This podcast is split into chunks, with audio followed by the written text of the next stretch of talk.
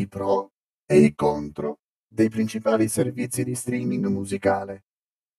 Una lotta all'ultima nota?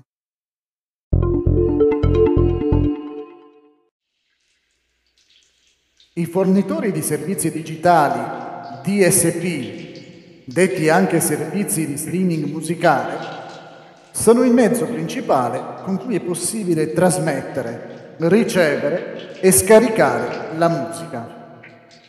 Visto che i dispositivi fisici come i CD stanno diventando sempre più rari, i DSP oggi tendono a crescere come non mai. Le svariate possibilità offerte dai singoli servizi, Deezer, Spotify, Apple Music, eccetera, ci hanno portato a fare un nuovo confronto per scoprire i punti di forza di ciascuno, sia dal punto di vista dell'ascoltatore che dell'artista. Si tenga presente che ciascun servizio ha sia punti di forza che punti deboli. Non esiste il servizio perfetto, migliore in assoluto su tutti gli altri.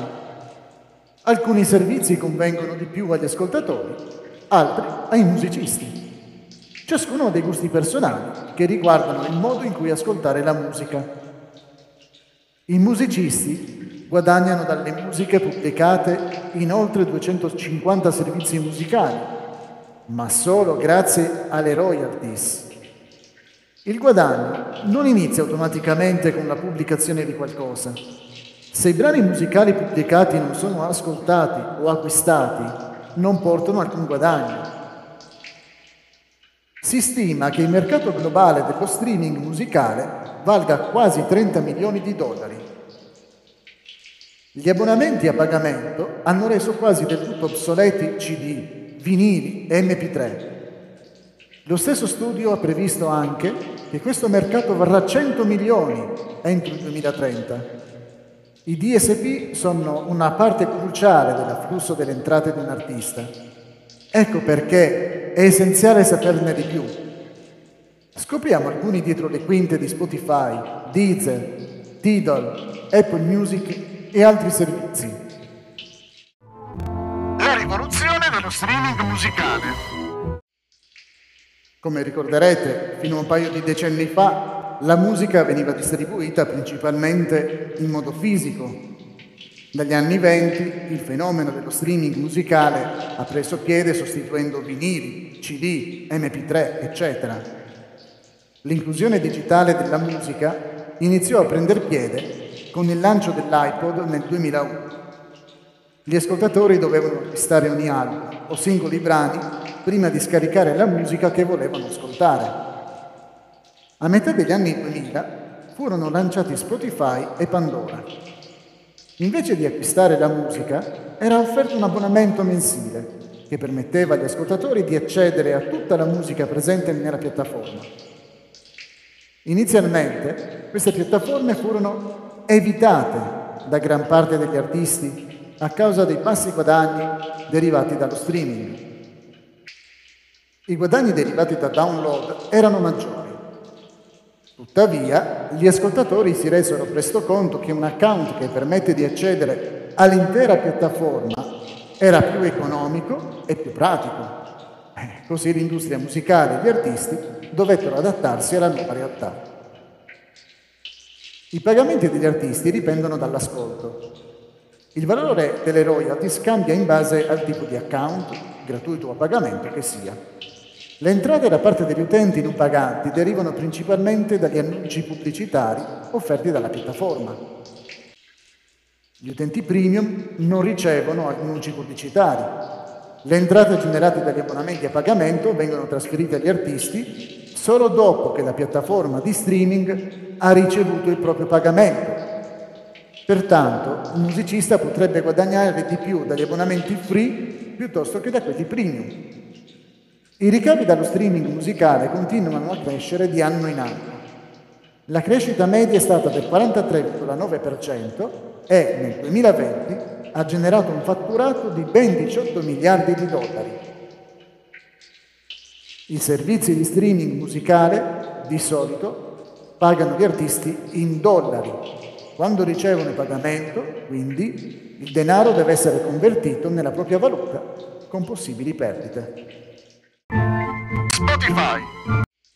Spotify è di gran lunga il servizio di streaming musicale più popolare al mondo. Durante questi primi sette mesi e mezzo del 2022, oltre 404 milioni di persone hanno utilizzato Spotify, 182 milioni dei quali sono utenti premium. Gli abbonati sono più che raddoppiati dal 2017. Le app ufficiali hanno subito diversi cambiamenti e miglioramenti dal suo lancio nel 2006. Perché un musicista possa guadagnare un dollaro su Spotify, servono da 300 a 500 stream. Ciò significa che ogni stream è pagato da 0,003 a 0,005 dollari.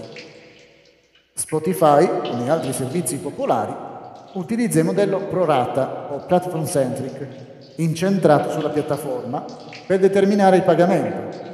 Calcolare l'importo preciso di uno stream può quindi essere complicato. Proveremo comunque a spiegarlo. La piattaforma raccoglie le sue diverse fonti di entrata, come le quote di abbonamento e gli annunci, in un unico pool, riserva di denaro.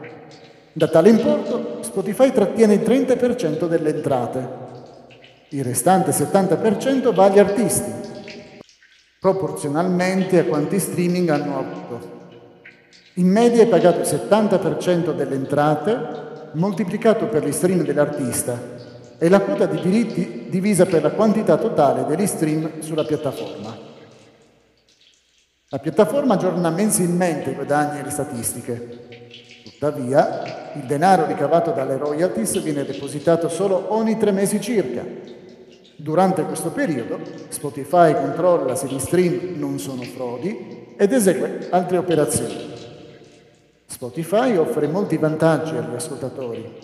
La sua app è facile da usare ed è disponibile su svariate piattaforme. Questo ha contribuito largamente alla sua crescita e alla sua popolarità. Grazie a una grande varietà di artisti e una vivace comunità, Spotify offre anche playlist personalizzate oltre al famoso Spotify Rapid di fine anno. Apple Music. Apple ha riscritto le regole dell'industria musicale con il suo iPod, ma il suo ritardo nella scena dello streaming ha lasciato il segno. Al lancio di Apple Music, Spotify, il suo principale concorrente, aveva già decine di milioni di utenti. Nel 2021 Apple Music ha riferito che aveva 88 milioni di utenti. Nell'aprile 2021 Apple Music annunciò che avrebbe pagato di più di streaming.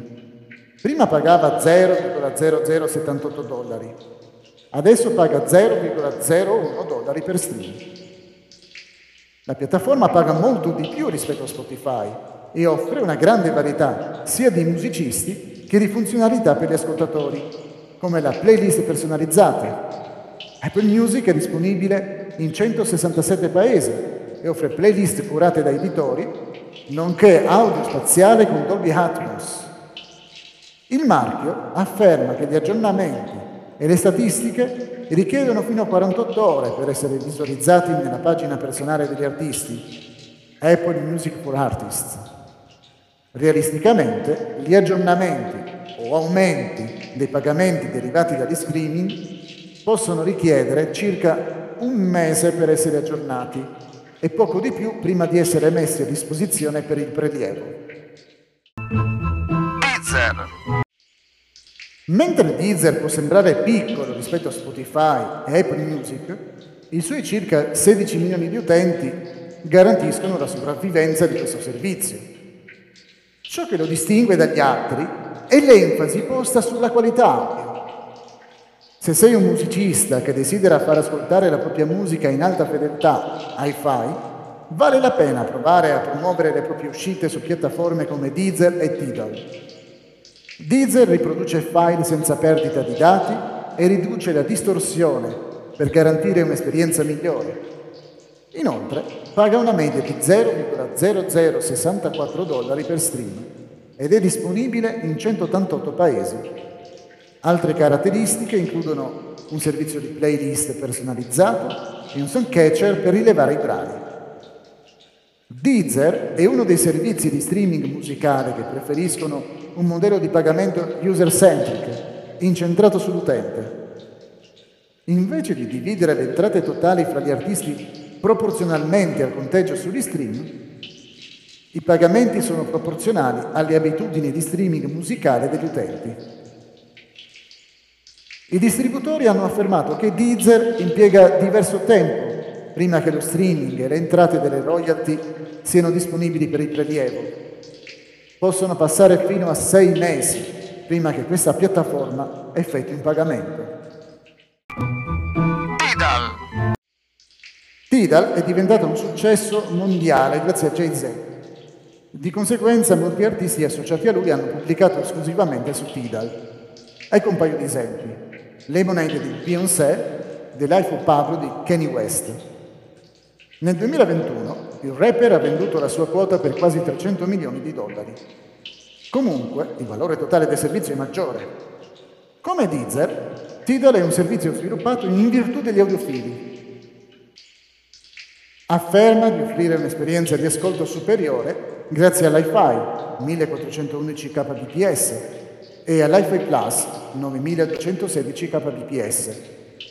Oltre all'audio di qualità master, offre anche playlist ben curate, album esclusivi e contenuti video.